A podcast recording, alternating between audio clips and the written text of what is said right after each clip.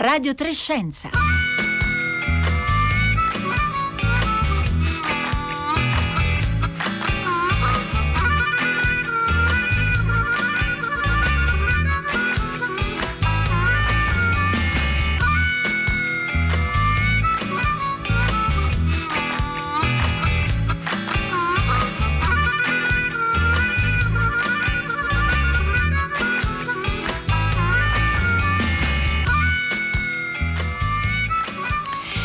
Buongiorno a tutti da Elisabetta Tola, ben ritrovati a Radio 3 Scienza, oggi in onda dagli studi RAI di Bologna. Un saluto anche a tutte le ascoltatrici, tutti gli ascoltatori che ci seguono in streaming oppure in podcast e quindi dal nostro sito di RAI Radio 3 oppure con la app RAI Play Radio. Oggi è lunedì 7 giugno e oggi ci immergiamo nel mondo delle materie prime, dei materiali. Tra i materiali che usiamo tutti i giorni, dal sapone al talco, e potrei citarvene veramente molti, dalla carta a tante erbe, tante spezie, ce ne sono molte di queste materie prime che diamo per scontate, che invece hanno alle spalle lunghe storie, lunghe nel senso del tempo, ma anche lunghe nel senso geografico, cioè dei percorsi molto complessi, vengono da molto lontano, sono state addirittura spesso al centro di guerre, di dispute, di contenziosi, e lo sono tuttora, come vedremo. E allora intanto vogliamo provare a chiedere anche a voi se avete qualche particolare materiale, qualche spezia, qualche materiale che utilizzate in casa, di cui sapete la storia, sapete se la storia appunto origina da lontano e quindi di raccontarcela, oppure se ci sono delle materie che vi pongono degli interrogativi, c'è qualcosa di cui vorreste sapere la storia. Potete scriverci via sms o WhatsApp al 335 56 34 296 oppure sui nostri profili social, Facebook e Twitter, dove siamo presenti come Radio 3 Scienza con il 3 in cifra.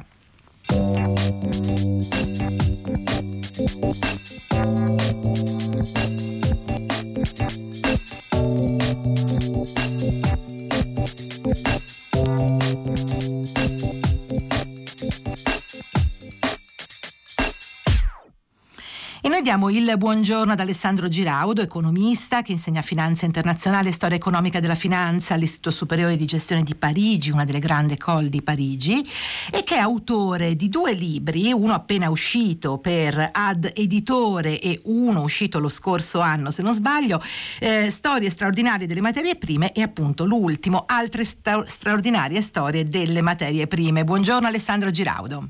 Buongiorno a voi.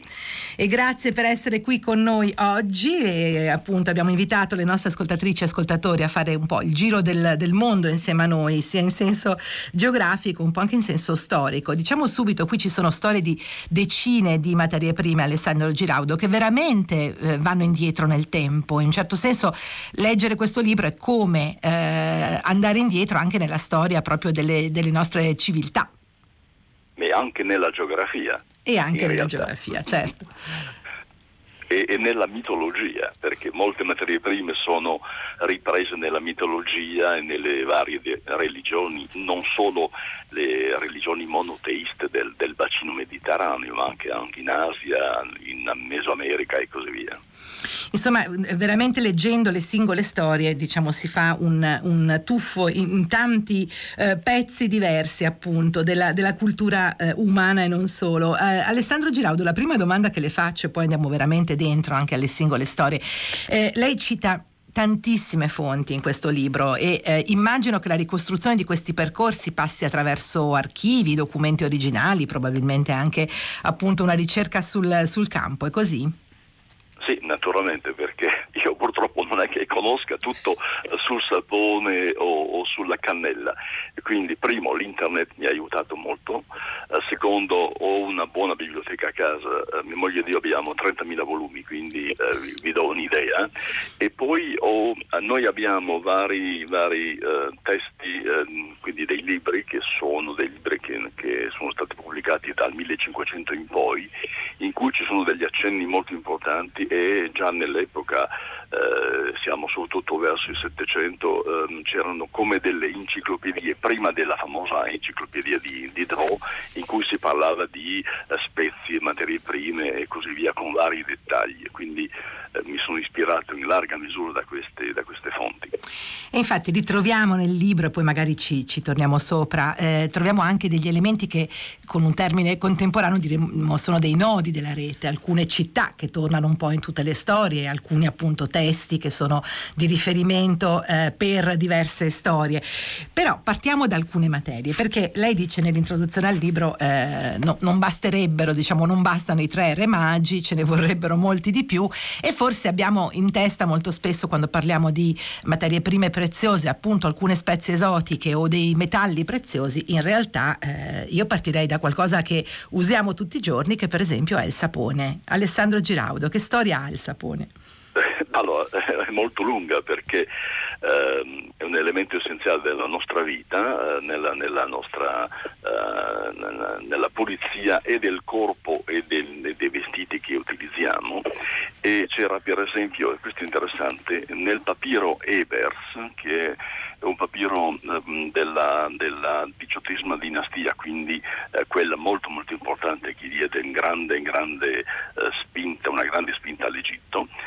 Molto semplicemente si parla di uno strano prodotto che potremmo già chiamare sapone, che era preparato con del grasso animale o di vegetali mescolati a un minerale che si chiama il Trona, che è un carbonato di sodio che si trova nelle regioni attigue ai laghi salati, e si trova anche citato nella Bibbia e così via.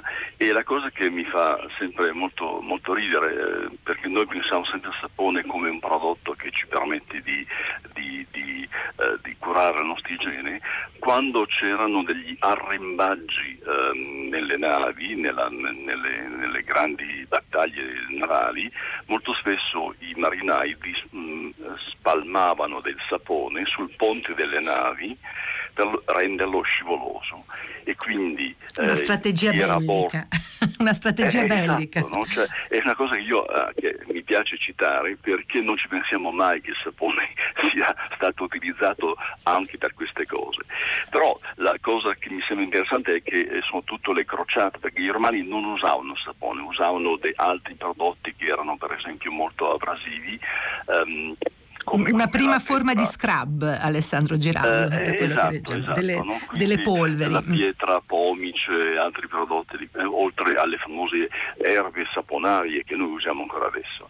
Ma in realtà il sapone arriva soprattutto dalle crociate, e chiaramente chi ne beneficia va per definizione Venezia, Genova, e poi i porti dove c'era una grossa produzione di olio, perché il sapone in grande misura è fabbricato con dell'olio, e quindi c'è un enorme sviluppo di questa industria, e Venezia divenne un grande produttore, anche perché avevano introdotto nel sapone vari prodotti che davano del profumo e così via, e si parlava del famoso sapone di Venezia, sapendo che adesso noi parliamo sempre del sapone di Marsiglia, chiaramente, certo, che è rimasto, e i francesi, quindi tramite Colbert, quindi il grande ministro dell'economia, precisò esattamente le regole che dovevano essere seguite, ma pensiamo ancora che questo sapone è stato un elemento che tra l'altro ha permesso molta igiene alle persone, quindi in realtà era un elemento che combatteva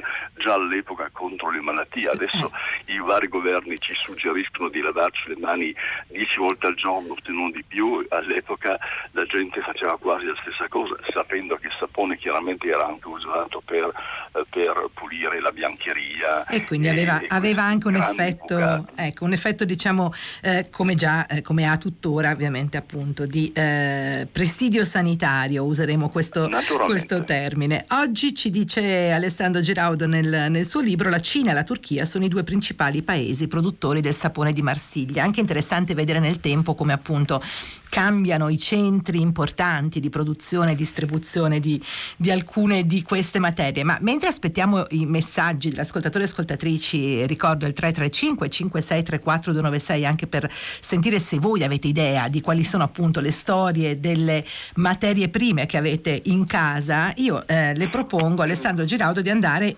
verso qualcosa di molto meno profumato e di molto più puzzolente, che pure però è un materiale che è una valuta importantissima, e cioè il guano, perché non lo sapevo, lo confesso, ho scoperto dal suo libro che insomma sul guano e sul commercio del guano si sono giocate le sorti anche di importanti paesi e proprio delle vere e proprie guerre.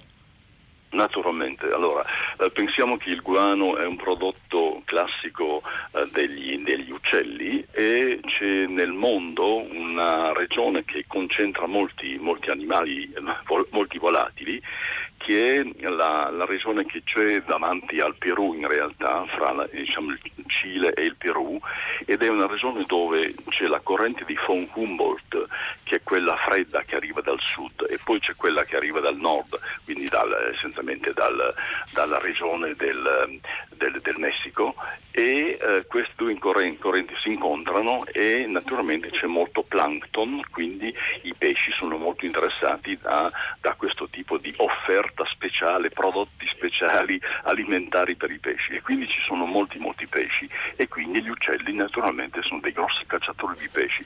Ci sono 3 isole, io ne ho visitate 2 di queste, una sono quasi davanti, sono al sud ma davanti a Lima, quindi c'è l'isola di Cincia, di Balestas e di Lobo, che sono delle isole che erano quasi direi piatte, che invece hanno delle montagne di guano, e il guano è un ottimo concime per l'agricoltura, e siamo nel 1869 e c'è un francese che è un finanziere che ottiene il monopolio della distribuzione del guano in Europa, che era un paese che non aveva questa possibilità, e quindi era un grosso centro di domanda, e però ci furono alcune banche, ancora una volta francesi, che suggerirono al governo peruviano di garantire il pagamento, quindi il rimborso dei buoni del tesoro, e il Perù aveva un grande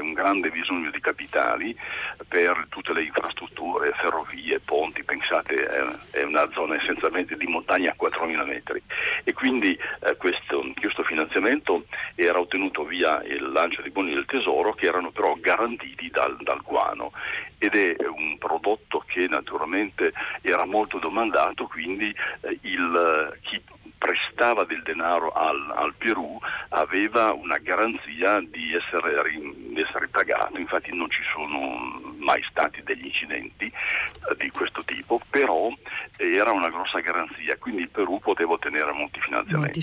Naturalmente quando abbiamo scoperto delle altre regioni con i fosfati, per esempio del Marocco o degli Stati Uniti, il guano ha perso la sua competitività, e quindi il Perù ha perso una fonte di garanzia. Quindi è strano, è un prodotto che era solo una garanzia, chiaramente molto puzzolente, una garanzia perché, particolare, speciale, sgradevole da avere tra le mani, ma molto utile. Allora, arrivano i primi messaggi al 335 5634 296. Ci scrive un'ascoltatrice o ascoltatore: c'è una cosa che mi ha incuriosito, il latte vegetale non è affatto una novità persino in Europa, ho scoperto, dove è stato presente sulle tavole soprattutto nel nord del continente per almeno mezzo secolo. Poi un'altra ascoltatrice o ascoltatore ci chiede qualcosa sul litio, quanto ce n'è, come è distribuito nel pianeta, vista l'importanza strategica per le batterie. Magari sugli elementi, diciamo, che sono oggi un po' al centro del discorso. Anche oggi sul Corriere la Dataruma di Milena Gabanelli parla della scarsità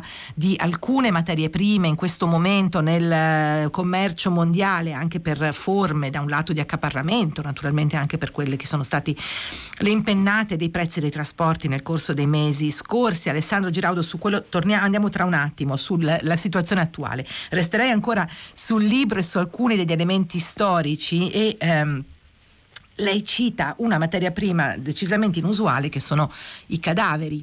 Anche qui c'è anche un pezzo importante di storia delle infrastrutture, un pezzo importante di storia di sviluppo, diciamo, della modernità. Però ecco, i cadaveri diventano anche questi una moneta. Una moneta, ecco, anzi più che una moneta, una merce di scambio. Una merce di scambio. Siamo fra Panama e Portobello. Vi ricordo che Panama è sul Pacifico, Portobello è sull'Atlantico, e da quando fu scoperto dagli europei il Pacifico ci fu chiaramente il sogno di transitare in questo stretto. Questa strettissima banda che è di 81 chilometri in realtà, e già nel 1550 ci fu l'idea di costruire un canale chiaramente molto difficile, perché anche tecnicamente molto complesso. Allora andiamo molto rapidamente in avanti, siamo nel 1850 ed è creata la società delle ferrovie del canale di Panama, che all'epoca, attenzione, era governato dalla Colombia, faceva parte della Colombia, e questa regione è una regione terribile perché molto semplicemente ci sono molti insetti velenosi, molte piante velenose e urticanti, e un clima che diventa molto difficile perché molti uomini morirono di febbri veramente drammatiche. Quindi ci furono, si stima fra 10 e più mila persone che morirono, ed erano gli uomini che lavoravano come spalatori, perché all'epoca non siamo ancora con le grandi macchine che sono state utilizzate in seguito, e quindi c'erano molti uomini che arrivavano da vari paesi, anche dalla Cina, per esempio c'erano dei coolies che arrivavano dalla Cina, e molte di queste persone subirono una fine molto molto triste, e quindi la compagnia molto semplicemente metteva i cadaveri di queste persone in botti dove c'era o dell'olio o altri strumenti, altri liquidi che conservano, e li spediva dove? Bah, essenzialmente nelle grandi università americane e non solo, dove questi centri di ricerca cercavano solamente di avere dei cadaveri per gli studenti. Quindi se voi andate in un museo o in una università che ha una facoltà di medicina negli Stati Uniti, siete sicuramente davanti a un cadavere che arriva da questa regione. Poi chiaramente abbiamo avuto una seconda ondata di lavori, quando Lesseps, che era l'uomo che costruì il canale di Suez, cercò di ripetere l'esperienza. Fu un grandissimo fallimento, anche nonostante l'intervento di Eiffel, quindi l'uomo della torre, e quindi questa impresa fallì nel 1889, e solo, attenzione, solo nel 1907 iniziano i lavori per l'attuale canale di Panama, che fu inaugurato 7 anni dopo, esattamente in agosto, quindi esattamente quando scoppiò la Prima Guerra Mondiale. E quindi questo ci dice anche come, seguendo il filo appunto della storia e della geografia, come giustamente sottolineava Alessandro Giraudo prima, si mettano in fila anche diciamo corsi e ricorsi. Alessandro Giraudo, alcune materie prime acquisiscono importanza, altre vengono un po' dimenticate o trovano un altro tipo di utilizzo. Stanno arrivando molti messaggi per lei al 335 5634 296. Allora ne leggo alcuni. I libri di Giraudo, questo le voglio dire, Andrea da Aosta dice: i libri di Giraudo sono così interessanti che il primo libro l'ho prestato e non è più tornato indietro. Si trova ancora oppure devo rivolgermi alla caccia al libro di Fahrenheit? Questo è Andrea da Aosta. Si trova ancora senza problemi. Diamo questa rassicurazione ad Andrea da Aosta, il libro è ancora disponibile. Allora poi ci sono diverse domande, c'è chi ci chiede qual è l'ipotesi più probabile per la scoperta dell'argilla cotta, chi ci parla del coltan, e appunto sulle materie di cui dibattiamo oggi andiamo tra un attimo. Molti messaggi sul sapone, ci ricordano il sapone di Aleppo, che non abbiamo citato ma che è anche importante, con una tecnica particolare di preparazione che poi è stata appunto a sua volta portata in giro per il mondo. C'è chi ci ricorda l'uso della cenere al posto appunto del guano, e via dicendo. Diciamo, i messaggi sono veramente molti. C'è Fabio da Bergamo che ci dice: la carta è un altro materiale di grande importanza strategica nella storia.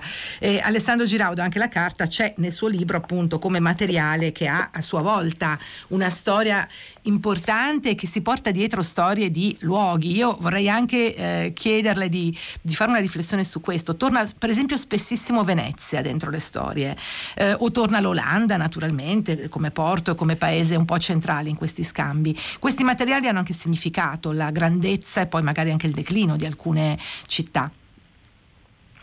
Chiaramente, ma torniamo alla carta. Pensiamo che la carta è stata quindi inventata come metodo dai cinesi. Siamo all'inizio dell'anno zero, per semplificare, quindi siamo all'epoca della dinastia degli Han, e chiaramente i cinesi volevano proteggere questo tipo di segreto, quindi chi aveva la tentazione di spiegare alle persone che erano all'esterno del paese come si fabbricava la carta era semplicemente punito con la pena di morte.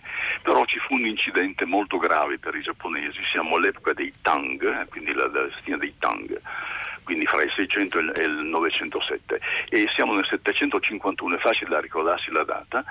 Ci fu una grossa battaglia fra i cinesi che proteggevano il loro territorio e le truppe dei califati che sono andati fino verso sui confini della Cina, e questa battaglia è quella di Talas, i cinesi furono sconfitti, molti militari furono fatti schiavi, e fra questi militari c'erano dei soldati che lavoravano nell'industria della carta. Quindi chiaramente l'interesse del conquistatore musulmano fu quella di acquistare gratuitamente questo tipo di segreto. Infatti questo tipo di prodotto si iniziarono i lavori a Samarcanda, e poi passò verso l'Iran e l'Iraq, soprattutto a Baghdad, e arrivò poi in Spagna e poi finalmente in Italia. E sappiamo bene che c'è Fabriano, che fu un centro che durò due secoli. Ma pensate che la carta era in realtà in lotta contro due altri elementi. Uno si chiama il papiro, che era un elemento essenziale per scrivere, e l'altro era la cartapecora, che si chiama in italiano pergamena perché arrivava da Pergamo, quindi anche lì un riferimento alla geografia. E questa battaglia fu naturalmente vinta dalla cartapecora perché era molto più facile da trattare. E allora qui faccio una piccola digressione. Pensate che i conventi che avevano bisogno della cartapecora utilizzavano quindi gli ovini, quindi li allevavano, e come sottoprodotto dell'ovino c'è il latte. Quindi questo ci spiega perché molti formaggi, non solo in Italia ma in tutto il sud dell'Europa, siano stati prodotti dai conventi, ancora adesso siano prodotti dai conventi, perché era l'unica forma per stoccare il latte. Allora, torniamo alla carta, e siamo in un momento in cui pensate che la carta di Fabriano era utilizzata dall'amministrazione ufficiale ottomana di Costantinopoli, per esempio, e c'era un'enorme produzione di carta che chiaramente utilizzava gli stracci, e quindi da quando si lanciò la carta in Europa gli stracci iniziarono a prendere del valore. E ricordo una cosa che ho scritto nel libro che mi diverte molto: c'era un contrabbando di stracci perché c'è anche un capitolo dedicato agli stracci, lo diciamo Alessandro Giraudo, quindi si intrecciano carta e stracci nella loro vicenda. Prego. Ecco, e quindi pensate che quando le cartiere americane iniziarono a svilupparsi, visto che gli americani erano poco numerosi, c'erano pochi stracci, quindi le cartiere americane dovevano importare degli stracci dall'Europa, e molti paesi, molti governi misero immediatamente un halt all'esportazione degli stracci, perché era un elemento strategico all'epoca. Adesso si usano altre cose, tipo gli alberi, e quindi ci fu un enorme contrabbando. di stracci, una cosa a cui non possiamo pensare. Non pensiamo mai, infatti, anche a questi percorsi particolari e a decisioni appunto addirittura governative che poi inducono ovviamente anche la creazione di altri percorsi poi per lo sviluppo delle materie prime. Le proporrei, Alessandro Giraudo, di fare un salto al presente per provare a rispondere ad alcune delle domande che sono arrivate e che ci chiedono qual è la situazione attuale. Allora, oggi in termini geopolitici lo stesso, stiamo discutendo molto su alcuni materiali, penso appunto a tutti quelli che sono i materiali che vanno a essere utilizzati per la produzione dei microchip, delle batterie, quindi tutto il mercato dell'elettronica. Anche qui si stanno giocando delle sorti importanti, sia non voglio arrivare a dire che siano dei veri e propri conflitti, forse sì, ma insomma anche questo è un mercato a cui guardare un po' con lo stesso sguardo. Io partirei da due informazioni che secondo me sono essenziali. Primo, pensate che nel telefonino abbiamo 40 metalli che forse non conosciamo nemmeno, alcuni sì, altri no, fra cui per esempio l'indio, quindi l'indio che dà la luminosità al nostro schermo. Se non c'è l'indio non c'è luminosità, ma parliamo in realtà di terre rare, che è un termine veramente sbagliato, perché queste terre sono molto abbondanti, solo che molti paesi, perché sono delle terre che è nell'estrazione e nella raffinazione e nella produzione del prodotto finale, sono sporche, cioè c'è della polluzione, c'è un effetto molto molto negativo. Allora cosa ha deciso il mondo senza volerlo?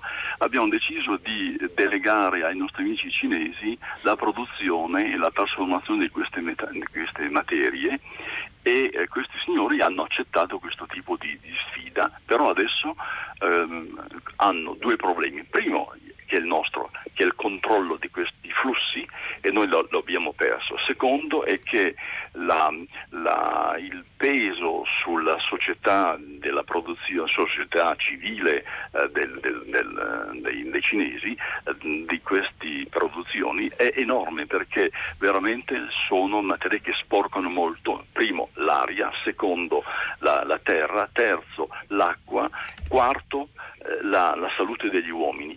E quindi siamo davanti a una realtà che è un'equazione molto difficile. Infatti adesso, primo, abbiamo scoperto che siamo troppo dipendenti da questo tipo di materie, che basta un piccolo incidente per bloccare delle intere catene di produzione, e secondo che i cinesi sono sempre meno pronti a sacrificare la loro terra e gli uomini per produrre queste materie prime, che diventano quindi strategiche, nel senso che senza il coltan, senza l'indio, l'iridio, il germanio, noi facciamo un balzo all'indietro nella nostra tecnologia, nella nostra vita quotidiana, e quindi c'è questa grossa battaglia. Infatti per esempio si parla molto di coltan e di varie materie prime, infatti, soprattutto della Repubblica Democratica del Congo, che come sapete è forse uno dei più grossi